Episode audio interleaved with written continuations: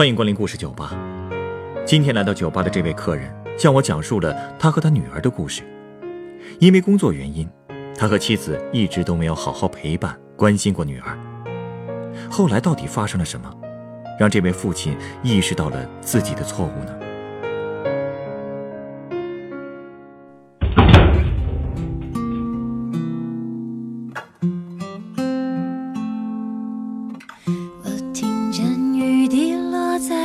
青青草地，我听见远方下课钟声响起，可是可是我没有听见你的声音，认真呼唤我姓名。哟，这首《小幸运》你也会唱？啊，嗨，跟闺女学的，你还特意学过啊？也不是特意学的，主要是她喜欢听，老喜欢在我车上放，听多了这不就会了吗？我跟他呀，也是有代沟的，也不是说他喜欢的歌我都喜欢，就这首还行吧，特别是歌词，我还挺有感触的。歌词？对啊，比如那句，呃，为什么没有发现遇见了你是生命最好的事情？是在说老婆吗？嗨，不是，说我闺女呢。说她？对啊，我就她这么一个孩子，我们都叫她小妹。过去啊，我老跟她说：“小妹，你就是我的小太阳。一定是个特暖心的小棉袄吧？”那可不，呃，特别是小时候，哎呀，我女儿真是可爱极了。我记得有一次我刚回家，看见她在这个客厅里转圈儿，我问她干嘛呢，她就说：“我跟着音乐学跳舞呢。”我记得特别清楚，那天她梳着两个麻花辫儿，穿着连衣裙，还把妈妈的围巾披在肩上，有时候在客厅里转圈儿，有时候啊还跑到沙发上劈叉。嚯，跟你说，劈得老直了。哎，对了，我现在手机里啊还有她跳舞的照片呢。嗯、哎，你看，就就这个，哟，真是个漂亮姑娘。是吧？那天还有一件特别有意思的事儿，他呀平衡感特别好，转个百十来圈都不会晕。我就跟他比赛转圈，结果呢，我没转几圈我就找不着北了。然后我就跟他说：“哎呦，爸爸不行了，哎呀不行了，快来扶扶爸爸！”哎呦，然后他就小跑着过来扶我，可他哪扶得动我呀？我们就一起倒在了沙发上。我因为还是晕，所以就一动不动的躺在沙发上装死。他就开始挠我，他知道我怕痒，所以最后我实在忍不住了，跟他对着挠。嘿嘿，那天别提多开心了。哎，对了，还有一次，我们带小妹去我哥家里吃饭，那时候她刚学会拿筷子，呃，其实还没学会啊，就笨手笨脚的。哎呦，桌子上放了一盘油炸花生，她想吃，就站起来用这筷子夹，但怎么也夹不起来。其实当时我们觉得她都要放弃了。没想到他一脚踩在桌子上，然后左手就这么撑着桌子，另一只手呢开始和花生进行搏斗。搏斗？对啊，他拿着筷子夹花生不是吗？夹起来落下去，夹起来又落下去，所以越夹越生气，嘴上还说呢：“你给我跑，你给我跑啊，不准跑！哎哎哎，你不准跑，听见没有？” 哎呦，当时真快把我们笑死了！我嫂子还差点把饭喷到我哥脸上。哎，最后小妹终于夹到一颗小花生，特别兴奋地夹给我们看，我们都鼓掌表扬她，说她好样的。结果这时候花生突然掉在地上，我老婆正好路过，一脚就给踩碎了。好嘛，这一脚下去，全桌都安静了。我老婆还奇怪呢，说怎么就去盛了个饭，大家都不笑了呀？你们继续啊！他又看见小妹啊，也瘪着嘴不说话，就问：“怎么啦？谁惹你不开心啦？”话音未落，小妹哇的一声开始嚎啕大哭。哎呦，让妈妈哄了半天，这才哄好。太可爱了，我都能脑补出当时的画面了。哎，现在他上几年级了？刚上高中。哎呀，我现在最大的愿望就是让他像过去那么可爱，像过去那么开心。是不是叛逆期到了，不好管了？还真不是。主要责任在我和他妈。小妹小时候啊，我俩都特忙，我们是搞物流的，一年半载想回一趟家都难呐。她妈妈也在外地进修，所以小妹从小就是她外婆带的。老人嘛，你也知道，都宠孩子，从来就没对他说过一句狠话。有一次我回家，突然发现这孩子已经被惯得不得了了。怎么了？脾气大了？哼，他连痰都直接往地上吐，你说这像话吗？这个确实，我气得直骂街。可他外婆还护着说：“哎呀，吐就吐地上呗，我等下扫一下不就行了吗？”结果小妹一看有人护着，更加肆无忌惮地往地上吐，人外婆就一直任劳任怨地打扫，还一点都不生气。我实在看不下去了，就狠狠把小妹骂了一顿，说她太不懂得尊重老人了。那天可能把她给吓着了，从那以后她就开始怕我，就开始再也不跟我亲近了。哎呀，我那次说话可能确实太重了，孩子也是哭得一把鼻涕一把泪，我看着都心疼。可是我又一想，子不教父之过呀。现在就这么不懂得尊重长辈，那以后还得了？等他长大了，自然就明白我的苦心了。这点我同意，孩子确实需要在小时候多教育一下，但也要注意方式和方法。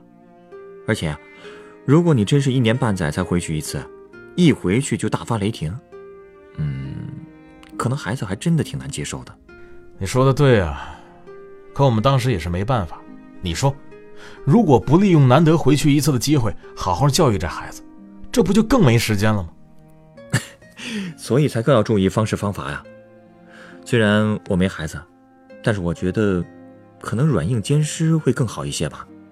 骂完了也得哄一哄，讲讲道理，这样才不会伤了父女感情吧。唉，有道理。可惜那时候不懂啊。反正后来他和我们就越来越疏远。上初中以后，我们就搬家了，三口人总算能聚在一块儿了。可是小妹和我们说的话却越来越少。我们当时觉得可能是因为作业多吧，还给她报了古筝班和一些其他的补习班。偶尔有休息的时候呢，除了看书就是玩手机。我们也是，竟然从来没想过主动跟她好好聊聊，只知道督促她学习。结果没想到，这么粗心的后果。会那么严重？出什么事了吗？唉，我们慢慢发现呀，小妹有点不对劲了。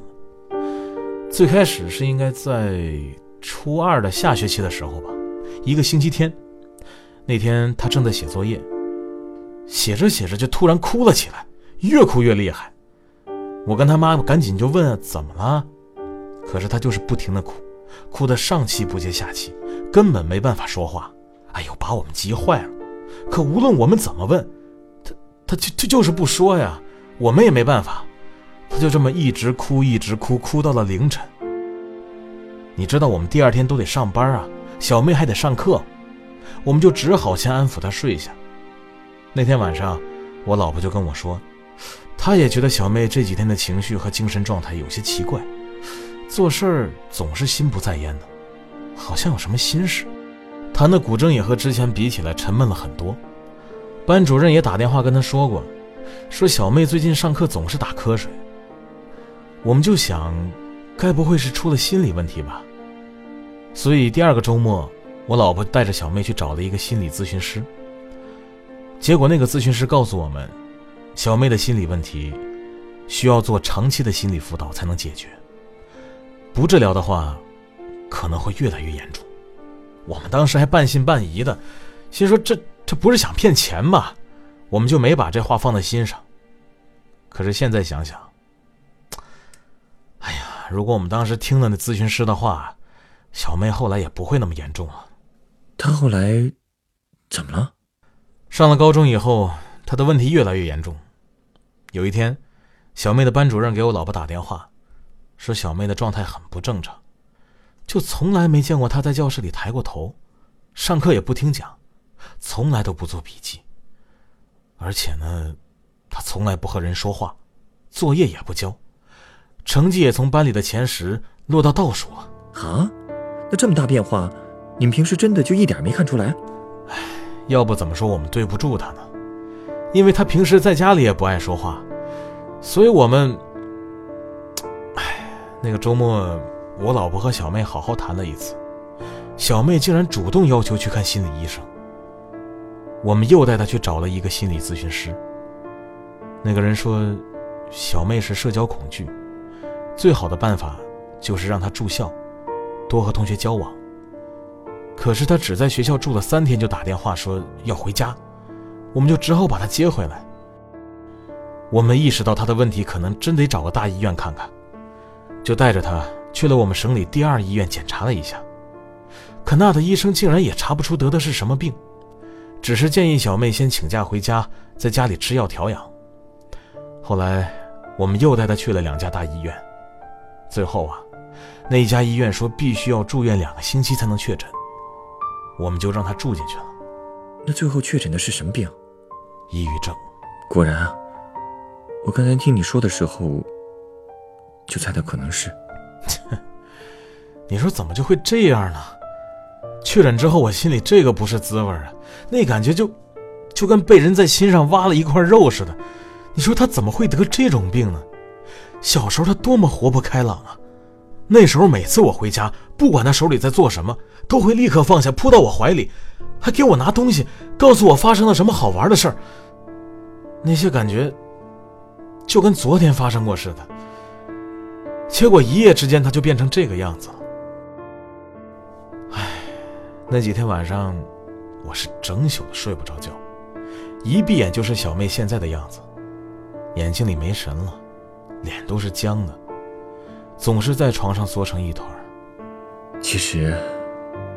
冰冻三尺，非一日之寒。对，都怪我这个当爹的不好。我头些年要是多跟他谈谈心，多抽时间了解他一下，多给他一点娱乐的时间，他，他可能就不会这样了。唉，你不知道，因为工作太忙，我从来都没去参加过小妹的家长会，也不知道她喜欢什么。甚至连她喜欢吃什么都不知道，够不负责任吧？只要意识到了就好，一切应该都还来得及。抑郁症也算不上绝症，对，心灵的感冒是吧？嗯，我们确实在努力的弥补。过去我一休息呢，就会出去打牌，现在我几乎都会在家里陪着小妹了，也不再让她只学习了，一有空。就带她去亲戚家串门，还经常带她出去玩。一开始啊，她还不愿意去，因为一出去就紧张。不过后来一边治疗一边鼓励他，他才勉强同意出去转转。不过刚出门的时候，他几乎不说话的，表情也很僵。但我知道，他也在努力改变自己。我们慢慢了解到他的兴趣爱好，他和小时候一样。喜欢唱歌，喜欢跳舞，还喜欢从网上找自己喜欢的歌谱，用古筝弹出来。吃饭的时候，过去我们都是看电视，不怎么聊天，现在我们也不看了，尽量多的和小妹说说话，顺便观察她喜欢吃什么。我这才发现，她喜欢吃土豆、炒瓜这些菜。哎，对了，还有汤煮莴笋叶。她妈妈还经常早上陪她一起锻炼呢。我也为了陪她学会了骑自行车，啊，你过去不会骑车？还真是不会，一直没机会学嘛。小时候去哪儿都是靠走或者坐汽车，之后跑物流呢就是自己开车。可为了小妹，我愣是把自行车学会了。因为小妹也很喜欢骑车嘛，所以我想，如果我能陪她一起骑的话，哪怕只有一小段路，她应该也不会那么怕我了吧。不过更多的时候，我还是开车带她出去玩。她总是喜欢在车里放她爱听的歌。哎，过去她可从来不会主动要求放歌听的。但他喜欢的歌吧，大部分我都不喜欢。你说有的歌连歌词都唱不清楚，听着有啥意思呀？可他还说我老土，说我喜欢听的歌都过时了。这都敢吐槽你了，说明已经不怕你了吗？是啊，所以我还是挺高兴的。其实我们也有都喜欢的歌，比如小情歌。这是一首简单的小情歌，唱着人们心中的曲折。每次放的时候，我们都会一起跟着哼唱。哎，对了，他还喜欢降央卓玛的歌，因为每次他听歌的时候呢，我都能从后视镜看到小妹在笑。再有就是你刚才放的那首《小幸运》，还有李玉刚的《刚好遇见你》，那都是他很喜欢的。我呢，听多了倒也觉得挺好听的。所以说，虽然很多人都会说和孩子之间有代沟。可其实只要多沟通，还是能够找到不少共同语言的嘛。没错。哎，对了，前阵子我还带他去了一趟泰国的斯米兰岛，那边的海水和沙滩真是美极了，我们玩的特别开心，哈，还喝到了著名的冬阴功汤。哎呦，那是这么长久以来啊，小妹第一次开朗的大笑。哎呀，我都多少年没见过他这么笑过了，感觉当年那个小太阳。又回来了。再后来，我们又去了另一个海岛。他说想去潜水，我觉得他有咽炎，不敢让他去。他一听就低下了头，表情特别失落，感觉又回到了生病时的状态。我心里当时就是一抽啊，立马就给他报了名，还跟他说，潜水可以，但是以后不要再露出那种表情了。他一听，高兴的直蹦，立刻就跑去换泳衣了。那天我们在海里看到了小丑鱼，它们住在海葵里。我们想看得清楚点就把它们往外赶了赶，可怎么赶都赶不动。浮上来以后，我还跟小妹说呢：“这小丑鱼也怪了，怎么都赶不走。”小妹却跟我说：“因为那是他们的家。”我就又问他：“如果要逃命的话，你还会留在家里吗？”他说。因为他们知道我们不会伤害他呀。一听这话，我就松了一口气了，因为我觉得这就意味着他已经明白外界是不会伤害他的，他不会再对人群产生恐惧了。太好了，他现在已经恢复的差不多了吧？嗯，比过去好多了，大夫也是这么说的。所以吃的药呢，慢慢在减少。他现在把自己的生活填充的非常丰富，经常和好朋友一起去玩。有时候甚至高兴的连家都忘了回，那还是得看着点必须的，其实他心里也有谱。我呀，现在什么都不求了，只要他能够健健康康、快快乐乐的活着，这比什么都重要。是啊，其实天底下的父母最开始对孩子的期待都是这样吧，只不过时间一长，这种期待就变了味道。嗯，稍等啊，我想送你杯鸡尾酒。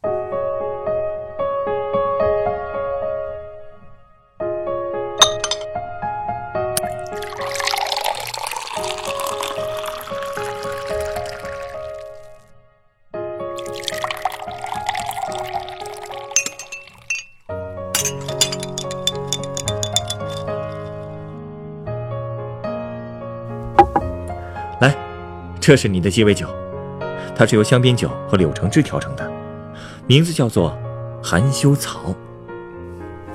送你这杯酒啊，是因为你刚才给我讲到的那个关于小丑鱼的故事。含羞草在遇到外界刺激的时候，会将自己的叶子闭合，以免受到狂风暴雨的伤害。我觉得小妹也是这样的。一开始啊，你们对她的忽视和学习上的压力，让她不得不选择自我封闭来保护自己。但是，当他感受到家庭的温暖，意识到外界是安全的时候，自然就会把叶片张开，露出最灿烂的笑容。你这个比喻还真形象。哎，不过有一点，这酒的颜色不太对吧？含羞草我记得不是绿色的吗？这酒怎么是金黄色呢？因为含羞草花是金黄色的呀。啊，是吗？我还真没注意过。网上一搜就能搜到，而且。金黄色，不也是太阳的光芒吗？也是小妹，在你心中的颜色吧。